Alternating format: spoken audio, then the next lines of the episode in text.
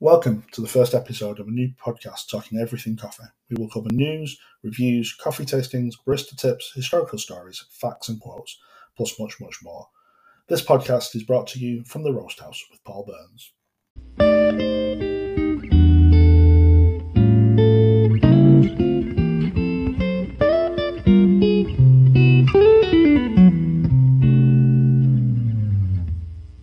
Hello again and welcome. So, a bit about me.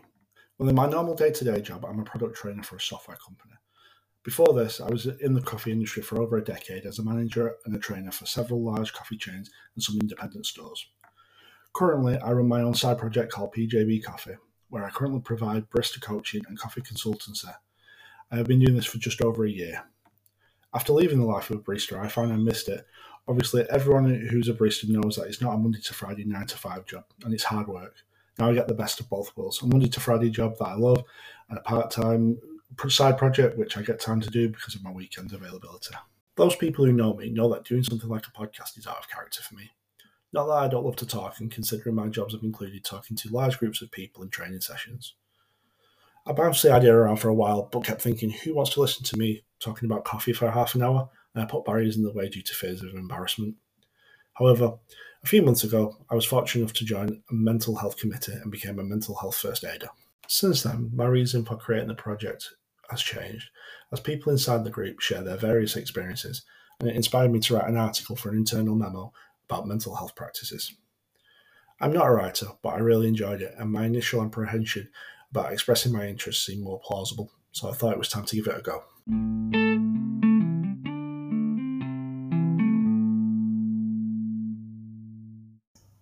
On today's podcast, first we're going to look at some news from the world of coffee. This will be a recurring feature where we will pick up the biggest news in the coffee industry. After that, we're going to look at some reviews. This episode will be the best reusable coffee tumblers you can get. Then I will be discussing this week's featured coffee with some history and stories about the coffee. Without further ado, let's get started.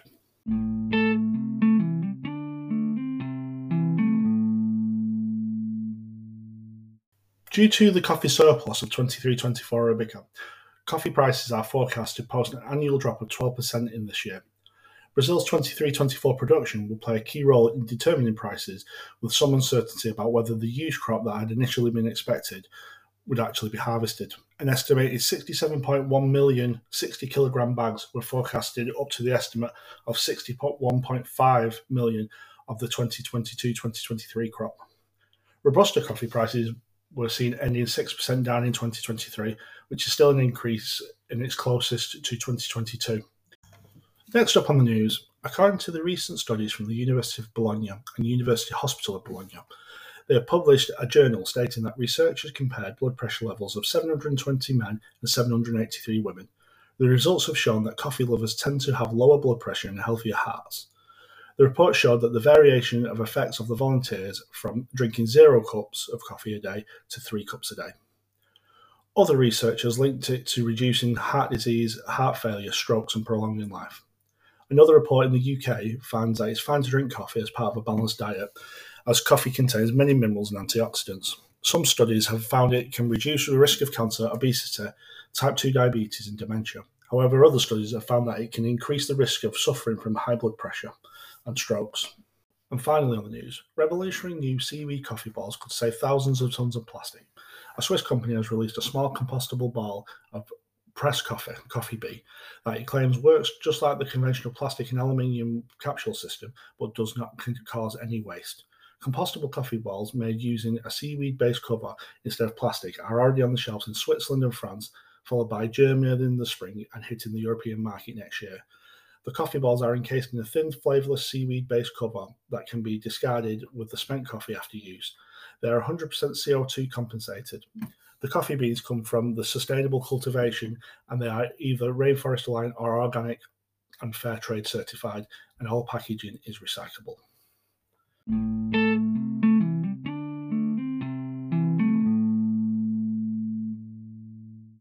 My first shout out today is to my friend Christina, founder of the Caffeinated community.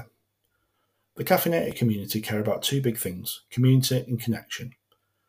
The community is a space where they share about local coffee shops on their travels and, more importantly, advocate for coffee farmers worldwide.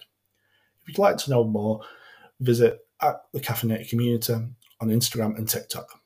Hopefully, Christina will be joining us for a future episode. I will be sharing some information about her big adventure to Mexico for a month supporting local farmers and the coffee community.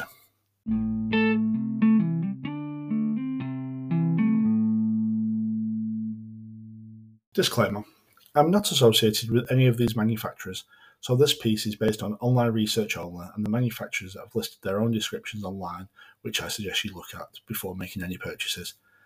I'm not providing reviews on items, I'm just listing them that have been recommended by various sites, and they are in no particular order. In today's feature, we're going to look at the best overall reusable coffee cups available. I've compiled information from various sites and picked the cups that have appeared most on these lists. I've then got their average prices and ratings from Amazon to assist you when shopping for your next cup. I've included brief descriptions on the cup's main features and have based the research on hot beverages and ice beverages and tried to include any other key information. First up is the best of the leak proof cups. Contigo West Loop Tumble is 100% sealed and leak proof, which automatically seals between sips, which is useful when you're on the go to avoid accidents. It is stainless steel, double walled, vacuum insulated, and keeps hot drinks hot for 5 hours and cold drinks up to 12 hours. BPA free and dishwasher safe. Available in UK average medium size, it comes in various colours, retails at around £35, and has the average rating of 4.5 stars. Next up is the best for outdoor activities and exercise. CamelBak Forge Travel Mug has a leak proof and rotating 360 degree cap and allows drinking from any side. Vacuum insulated for hot beverages up to 6 hours and iced up to 24 hours. Ideal for walking and hiking with its sweat-proof insulation to ensure non-slip grip. Be aware it is hand wash only and averages around £27. It is only available in a few colours that I could find and I could only see it in 12 ounces, which is small in most retail outlets. It averages at 4.5 stars. Next is for the most sustainable cup. Circular & Co. reusable coffee cup has a 100% leak-proof lid with a 360 degree design. It uses a push lid mechanism to keep your cup airtight and the lid can be operated with one hand. It is designed to keep your drink hot or cold for up to 90 minutes. The cup is made from recycled paper cups and the cups are 100% recyclable at the end of their usability. It is designed up to last up to 10 years and is dishwasher safe. It is also BPA and melamine free. The cup comes in various colours and retails around £15. It's an average of 4.5 stars and is the highest recommended on several major websites. Next is the best collapsible cup. Stojo on the go coffee cup is a folding mug which is retractable and comes with a lid. It folds down to fit into your pocket or bag and has a leak proof storage for easy travelling. It also comes with a heat sleeve and holds heat. It is made from LF GB certified food grade silicone that is BPA free and made from recyclable materials which are dishwasher and microwave safe. It is available in various colours. It averages at a 4.5 star rating and retails at around £13. Finally, the best cup for hot and cold beverage retention. The Klean Kanteen insulated TK wide mug is made from 90% certified recycled stainless steel closure thread that is designed to enhance thermal performance and keeps drinks hot up to 11 hours and iced up to 38 hours. It is BPA free. It is also compatible with other lids from the brand. It comes with a leak proof cap and carry loop. It is available in various colours and retails around £26 on average, and it has an average of 5 star rating.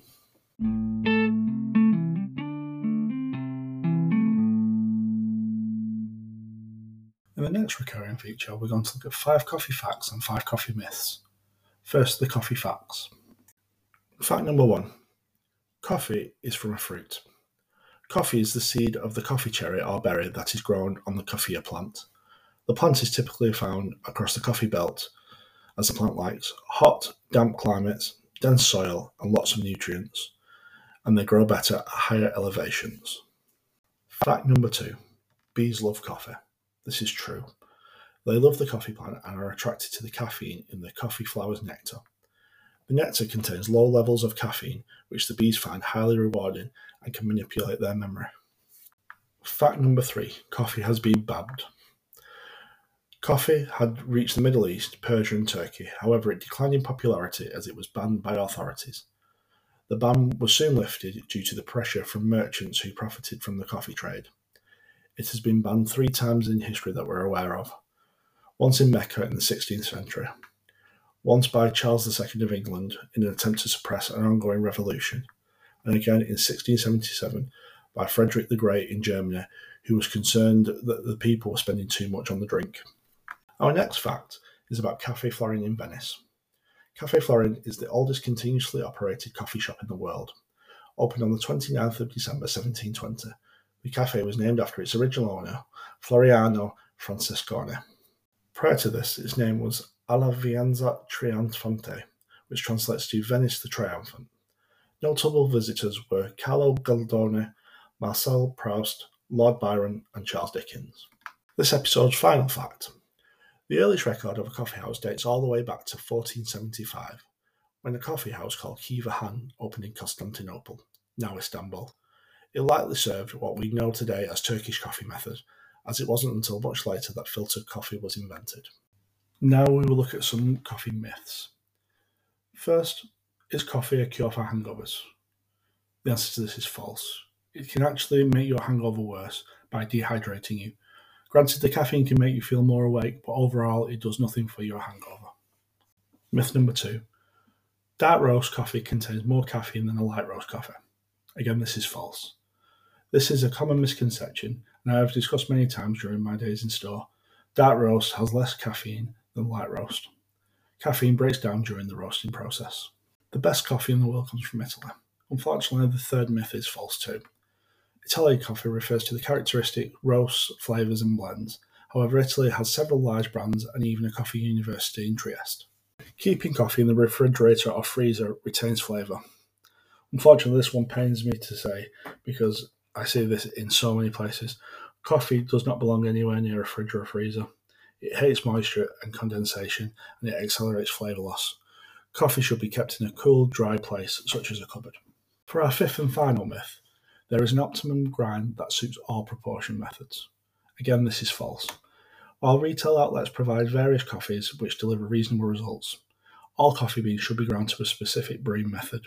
It is essential, as much so as it is the dosage that you use.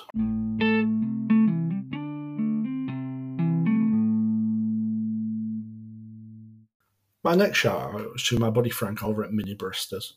Mini Baristas is a mobile barista coffee shop in Brooklyn, New York. With all the hard work and hustle he's putting in, he's hoping to turn his business into a small franchise. His current unit is energy independent and uses solar panels, along with a small battery technology and LPG, which allows the unit to run with mini carbon footprint. His tech is modern, but his style is old school. For more information, go to at Mini Baristas or his website www.minibaristas.com.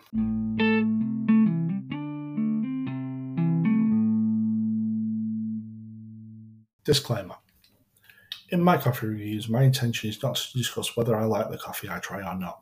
It is unfair for me to judge all the hard work that goes into making coffee, and everyone enjoys different coffee. So, just so you're aware, the purpose of the review is only to discuss the flavours and scents I get from the coffee. All coffee will be tried and brewed in the same method in a French press with 54 grams of coarsely ground coffee to 972 ml of filtered water boiled between 90 to 96 degrees. On to today's feature coffee.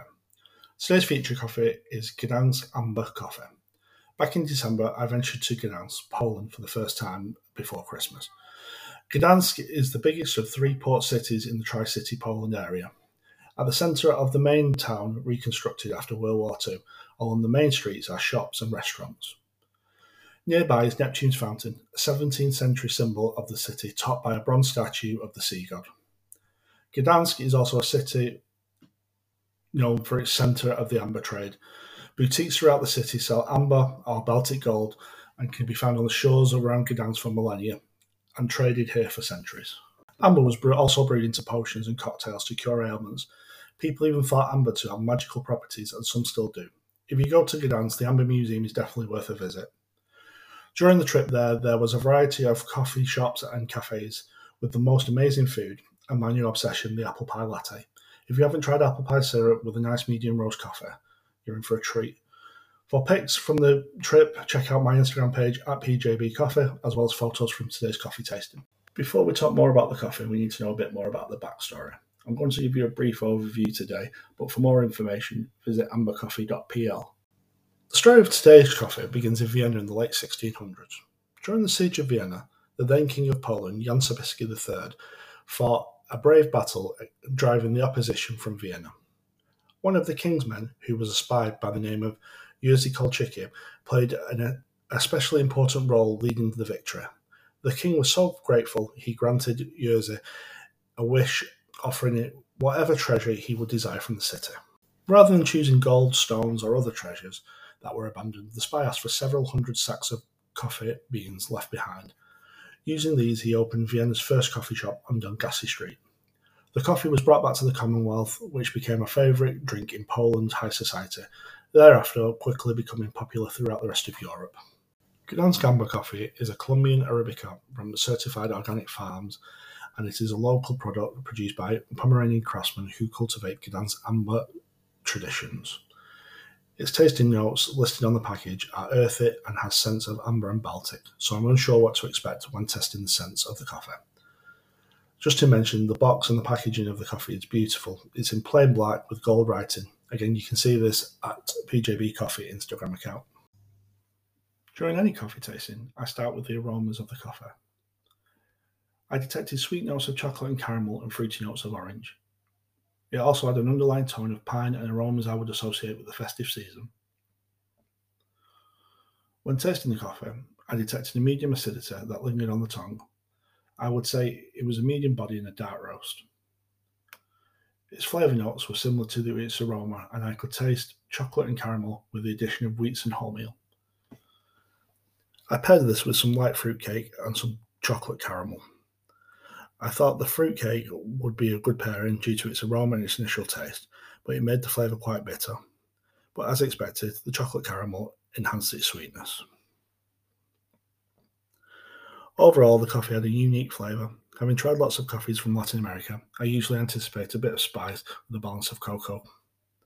However, the chocolate mixed with the almost festive pine and citrus was surprising.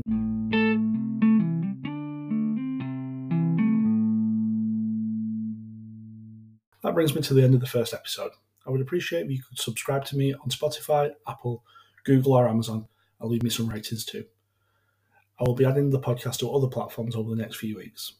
You can also find me on all social media sites. The easiest one to find me on is Instagram at PJB Coffee you can access my link tree to my other pages from there. Second episode will be available mid March 2023. Thanks again for joining me. And this episode has been brought to you from the Roast House with Paul Burns.